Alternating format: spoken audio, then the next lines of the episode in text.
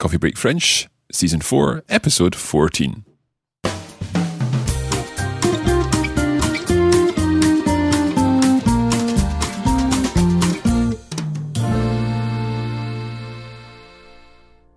Bonjour à tous et à toutes. Welcome back to Coffee Break French. Now, if you're joining us for the first time, then you should be aware that this is quite an advanced course. There's lots more Coffee Break French on the website at coffeebreakfrench.com where you can start from the very beginning and follow along with our lessons. I am here with my friend and colleague Pierre Benoit. Bonsoir. Bonsoir à toi, Marc, et surtout bonsoir à tous nos auditeurs. Tout à fait. Comment vas-tu ce soir? Euh, je vais très bien. euh, J'ai j'ai pas mal euh, d'énergie ce soir. Bon, Moi aussi, moi j'ai la pêche. Oh, la pêche, avoir la pêche, avoir beaucoup d'énergie. Très fait. bien. Ok, donc cette fois-ci, nous allons écouter le mail de Sylvie. Encore un mail de Sylvie. Et dans ce mail, elle parle un peu de son travail. Mhm. Alors, écoutons ce fameux mail.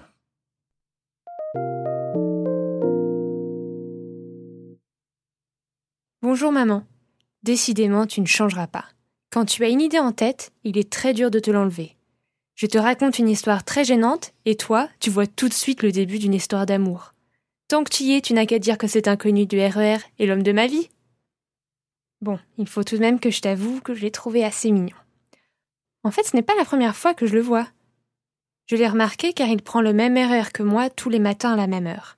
Il descend à Saint-Michel-sur-Orge. J'imagine que c'est là qu'il travaille. Enfin, j'imagine. Enfin, bref. Ne t'emballe pas, maman. Tu sais que je ne me sens pas prête pour me lancer dans une nouvelle relation. De plus, en ce moment, je n'ai vraiment pas le temps. En effet, hier matin, j'ai été contactée par le directeur presse. Quand j'ai reçu le mail, je peux t'assurer que je n'étais pas rassurée. Je commençais vraiment à me demander ce que j'avais fait de mal. Cependant, M. Chazelle est quelqu'un de très professionnel et de très courtois, donc il a été très aimable avec moi. En fait, je me suis inquiétée pour rien. Il voulait simplement me féliciter. Il est apparemment très satisfait de mon travail. De ce fait, il a décidé de me donner un nouveau projet. Je dois donc faire des recherches sur les différents magazines de mode masculine dans le reste de l'Europe.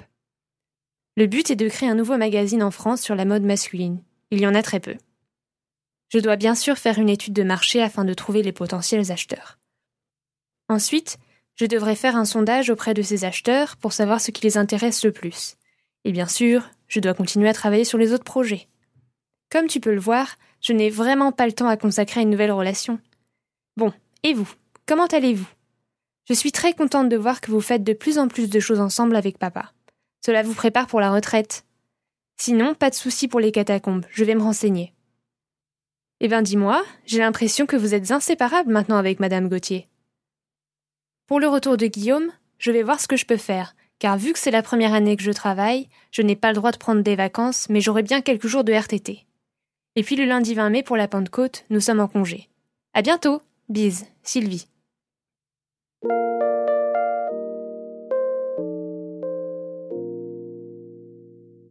Alors, encore un texte très intéressant. Oui, avec plein d'expressions qui, qui me plaisent euh, beaucoup.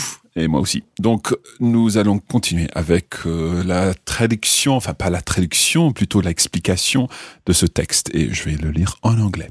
So in this email, Sylvie is responding to her mother's reaction to the events which took place at the station. You'll remember when she bumped into Mathieu. And immediately she's kind of jumping to the defense. Décidément, tu ne changeras pas. She realizes her mum's not going to change and she'll immediately look for potential new boyfriends for her daughter at every opportunity. Having made her protestations, however, Sylvie does admit that he was quite good looking and then proceeds to give her mum more than a slight impression that she's noticed Mathieu before.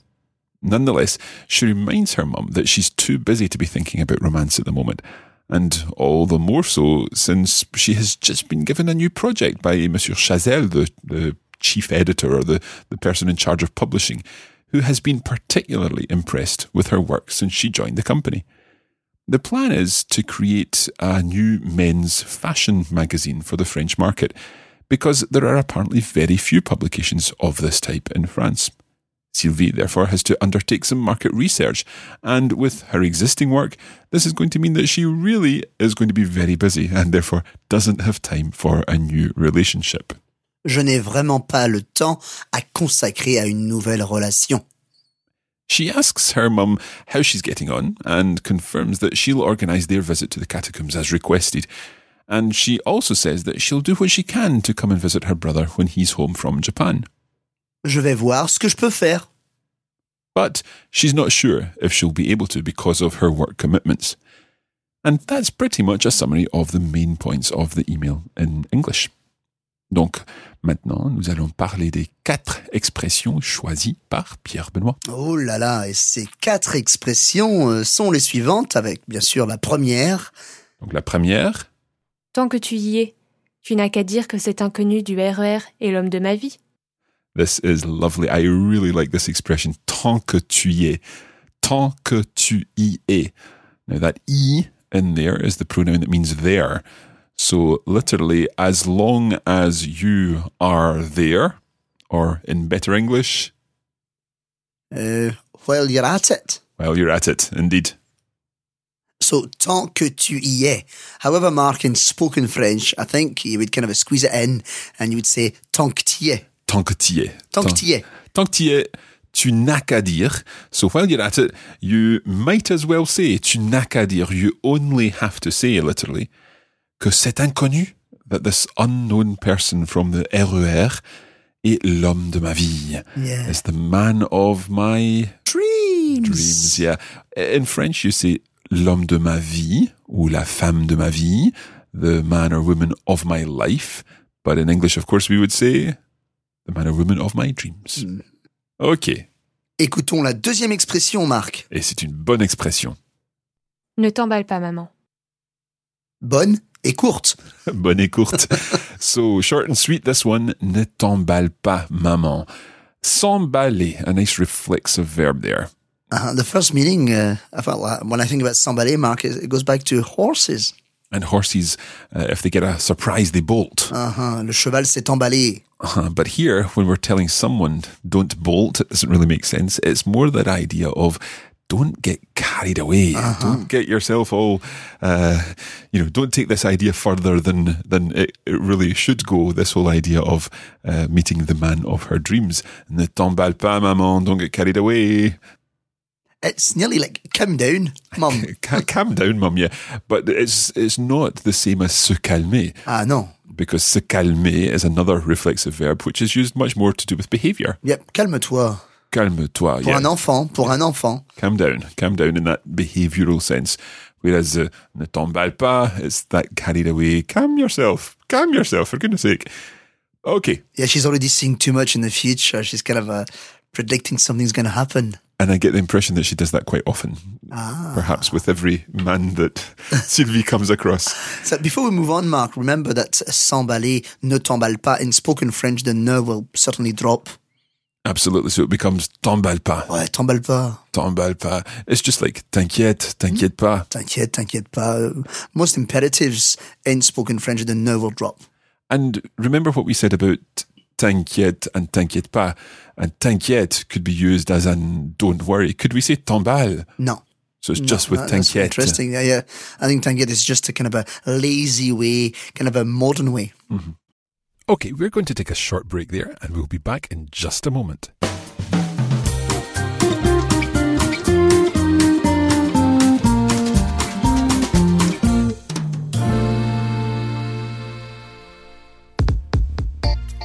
In the Coffee Break French Season 4 podcasts, we focus on three or four of the main expressions and phrases used in the texts.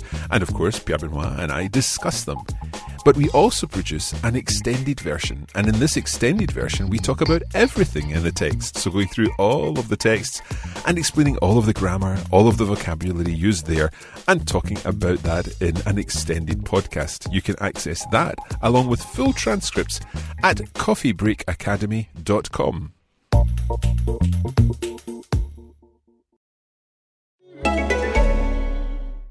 What's up, y'all? I'm Cal from Watch Less, and this is a Staycast from ACAST. I know it's a challenging time for many, but please do follow your local government's advice. I'm based out of Jersey, and I'm currently staying at home and staying germ free. Hi, I'm Fraser from Watch Less, and I know we're all in the crib on lockdown looking for things to keep us occupied and obeying the rules of social distancing. But the upside is now is as good a time as any to catch up on the tons of great content out there. Why not try Complex's Load Management Podcast, available on the ACAST app or wherever you get your podcasts?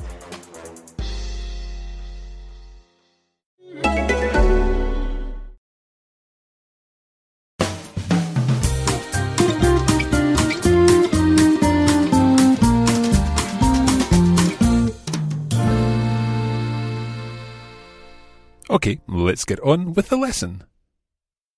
Okay, let's move on to our third phrase here. Monsieur Chazelle est quelqu'un de très professionnel et de très courtois. So, why have you chosen this phrase? Well, I like the quelqu'un de plus your adjective to, to describe the person. Because, of course, in English, we don't say someone of courteous and someone of professional. We just say he's someone very professional, ah. someone very courteous. Mm-hmm. And it's like something as well. Quelque chose de très intéressant, something very interesting. Donc, on a déjà parlé de quelque chose de plus adjectif. Et cette fois-ci, c'est quelqu'un de. Donc, quelqu'un de très important.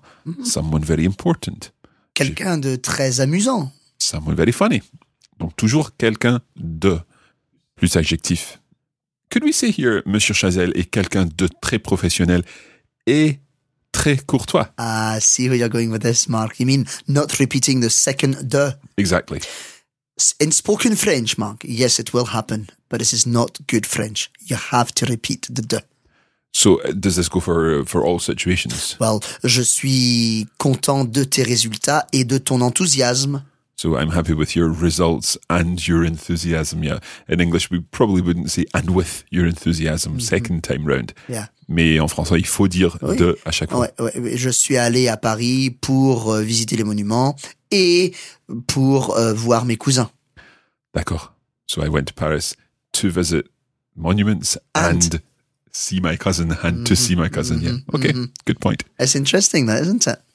Okay. Let's move on to your fourth expression. Ah, Je n'ai pas le droit de prendre des vacances, mais j'aurai bien quelques jours de RTT. So a couple of things here now from a language point, but there's actually quite a lot to say from a cultural point in here. Je n'ai pas le droit de prendre des vacances. I don't have the right to take holidays. I'm not allowed to take holidays. So that's from the expression avoir le droit de plus infinitive. So Sylvie isn't allowed to take holidays. But then she says, mais j'aurai bien quelques jours de RTT. But I will have, future tense of avoir, I will indeed have some days of RTT. ah, les fameux RTT. Tu peux nous les expliquer? Well, that came up with the semaine des 35 heures, Mark. So a 35 hour week. Yes, when the French people, they were kind of a new contract and they would only work for 35 hours. Okay. And hopefully this would give French people time to, to devote to more um, cultural and sporting or sport activities. Okay. Um, or sometimes get them as, as holidays. Okay, so if you go over your 35 hours, those additional hours that you can do, you can add them together and take them at another time. You can recoup them and add them to, to a specific holiday. Okay, it's it's what I would certainly call time in lieu, mm-hmm. although time in lieu, speaking to a Frenchman, I should be saying time in lieu, time in lieu that I can take at another time and maybe to extend a long weekend or something like that. Yes. And Mark, there's an other implication of the RTT. Do you know about this? Well, I think you're getting at the fact that if originally a working week was longer than 35 hours, perhaps 39, 40, even, even more perhaps, then the amount of work that needed to be done in that time was staying the same, even though, even though the time was reduced, which meant, of course, that the work wasn't getting done and therefore they needed more people to do the work, thereby solving unemployment problems. Yes, in theory. In theory. Okay. so RTT, literally, it stands for réduction de temps de travail. Réduction du temps de travail. Du oui. temps de travail. Oui, okay. oui. And uh, Sylvie is going to have some jours de RTT that she can take, hopefully to allow her to see her brother. But there's one other thing that I think we should pick up on here, and that is the fact that she said, je n'ai pas le droit de prendre des vacances. Mais comment ça se fait qu'elle n'a pas le droit de prendre des vacances? Ah, it's because, Mark, when you have a new job, the first year of this job means that you are not allowed to take any holiday. C'est affreux. Eh oui, mais c'est comme ça, Marc. Oh là, les pauvres. Et si vous demandez à beaucoup de Français, beaucoup de personnes vous diront, peut-être 9 personnes sur 10, que les RTT, c'est raté. Très bien. Donc les RTT sont ratés. Literally, the RTT are missed, a missed opportunity. They, they didn't work. Well, didn't go as, as well as planned, maybe. Ok, très bien. Alors, un peu de culture pour euh, cet épisode. Oui. Et aussi, bien sûr, euh, des, des points de grammaire et de, des, des points de vocabulaire. Now, if you would like to get more out of your coffee break French experience, then don't forget that there is a full transcript of this text, both the text and indeed our discussion. So you'll get notes on all the additional language that we've used. Indeed, the entire conversation that we've had in French will be written down so that you can see exactly what we've said. And there's also the language study episode, which extends to over half an hour of discussion of the, every single phrase in this passage. And that's all available at coffeebreakfrench.com. You can find out there how to join up to become a member and access this additional material. Voilà, donc c'est tout pour euh, aujourd'hui. Non, Marc, ne t'emballe pas. Comment ça? Ce n'est pas tout. Ah bon? Ouais, non, moi je voulais dire que je suis vraiment emballé euh, par cet épisode. Ah, so we can use être emballé Par quelque par chose. quelque chose. Yeah, that means you're really thrilled, you're really excited, you're really happy with something. And could we use être emballé que quelque chose?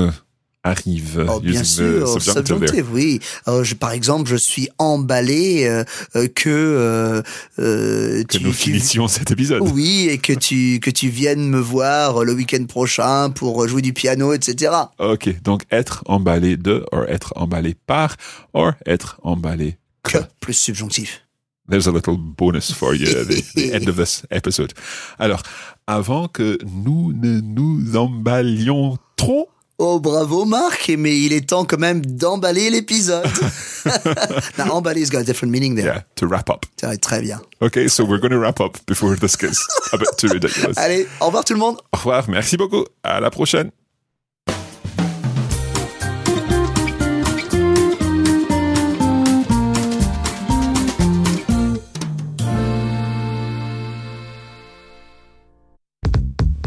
This is a production of the Radiolingua Network. Find out more at radiolingua.com.